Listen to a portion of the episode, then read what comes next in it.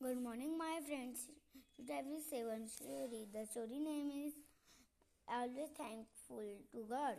Arthur Ashe, the legendary Wimbledon player, was dying of AIDS from the world.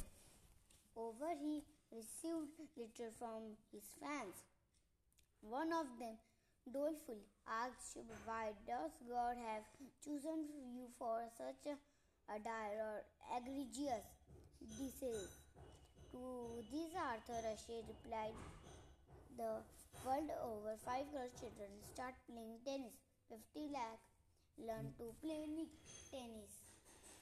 5 lakh learn professional tennis. 50,000 come to circuit. 5,000 reach the Grand Slam.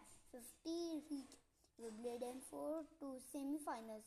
2 to the finals. When I was holding a cup, I never asked God why me, and today in pain, I should not be asked God why me." The moral of the story is be thankful to God for 98 of good things in life. Thank you.